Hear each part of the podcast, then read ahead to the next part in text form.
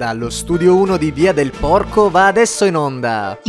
I tuoi gelatini preferiti. Yeah. La tua nuova Pozzin. I tuoi, i tuoi gelatini preferiti.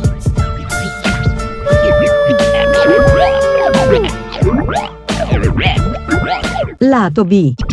Oggi, per lato B, siamo in compagnia di Giulia Restifo, che ci racconta del progetto That's Contemporary Art. Giulia, da dove vieni e dove vai? Vengo da Messina, vivo per lavoro e anche per opportunità culturali a Milano e ho questi due cuori, diciamo.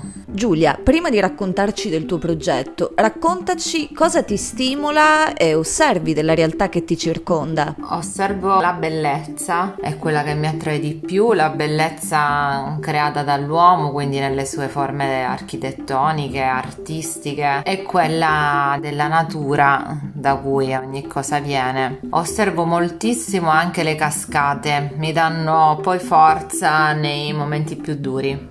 Di cosa ti occupi e come è nato That's Contemporary Art? Mi occupo di arte contemporanea come progettista e esperta di comunicazione, quindi diciamo che da una decina d'anni dopo la mia formazione a Messina, al Mauro Ligo e soprattutto al Teatro dei Naviganti di Messina, che mi ha aperto la mente, ho scelto di dedicarmi alla forma dell'arte visiva, mi occupo di supportare gli artisti e gli spazi dell'arte nella, nella loro produzione, di aiutare con la progettazione, con la comunicazione. Gestisco una piattaforma eh, che si chiama Desk Contemporary che fa proprio questo. Con Desk Contemporary poi gestisco anche un luogo fisico che si chiama Casa degli Artisti e che è un centro di, di residenze per l'arte, quindi ci sono gli studi d'artista e poi c'è uno spazio al pubblico. Quindi diciamo che tutto quello che riguarda la possibilità di unire eh, le persone persone alla produzione artistica in tutte le sue forme è,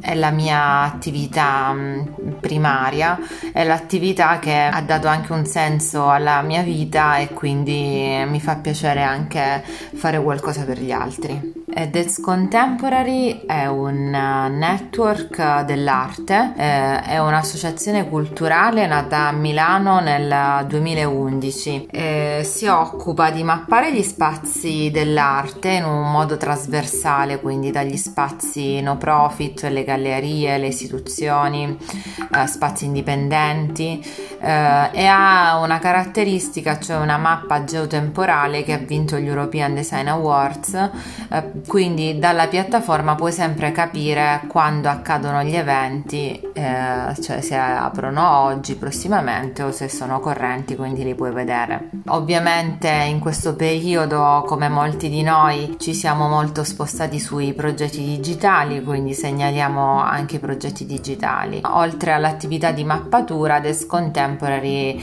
è anche un, un progetto che si muove a metà strada fra le pratiche curatoriali e i meccanismi della comunicazione supportato dalle nuove tecnologie. Quindi noi svolgiamo progetti speciali eh, fisici nel territorio per uh, tre fasce di pubblico, gli appassionati, i collezionisti e le aziende. Il progetto è nato da una mia esperienza in Australia uh, dove ho svolto la ricerca tesi all'estero e dall'esperienza di Francesca Baglietto che ha svolto uh, un periodo periodo di studio a Los Angeles, eh, dalla mm, possibilità e l'accesso agevolato che avevamo in queste città alla proposta dell'arte contemporanea, quando siamo tornate abbiamo deciso insieme ad Andrea Amato, che ha sviluppato tutta la parte di identità visiva, eh, di, che è di Messina anche tra l'altro, eh, di ehm, portare un, una mappatura a Milano. Giulia, l'arte è essenziale per capire dove finisce il mondo, prendere altre strade e ascoltare di più noi stessi. Perché secondo te manca ancora pochissima educazione da questo punto di vista? Questa è una domanda su cui si potrebbe parlare, penso, per, um, per ore. Che um, quello che penso è che l'arte, come la cultura in genere, eh, renda le persone indipendenti a livello di pensiero, quindi sviluppi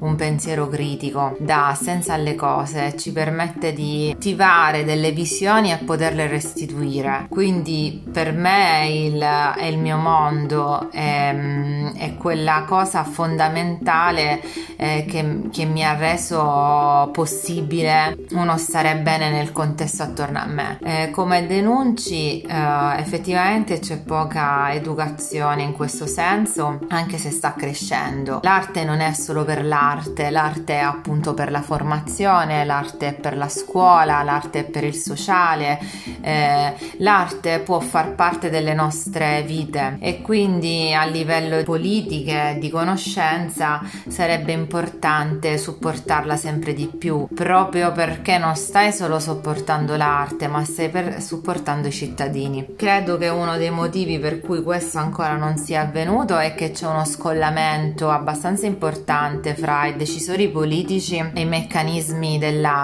nel senso uh, che i meccanismi dell'arte sono molto particolari, hanno una um, caratteristica che è quella di essere basati su una passione straordinaria delle persone che ci lavorano, da un impegno costante e da una volontà del fare.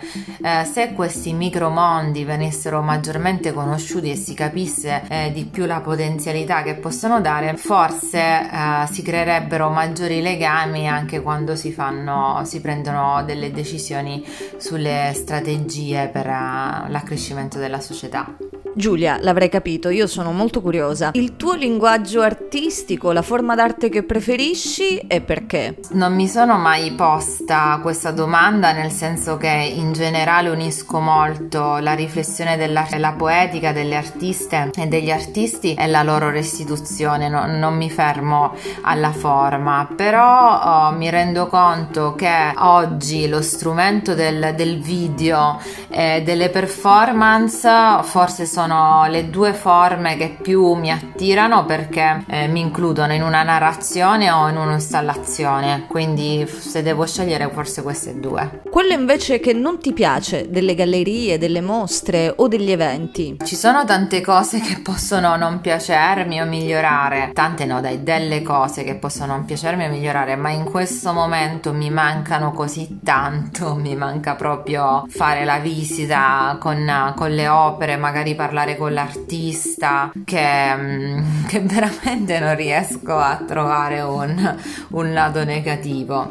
Spero presto che si possano riattivare e ne approfitto per condividere un mio pensiero che appunto secondo me l'arte è anche un bisogno primario eh, dopo la nutrizione ovviamente e la salute però tutto quello che fa parte dei bisogni spirituali della persona io li ritengo comunque beni primari quindi nell'osservazione osservare anche lì una politica a 360 gradi, bisogna considerare anche questo aspetto della complessità della persona e dei suoi bisogni.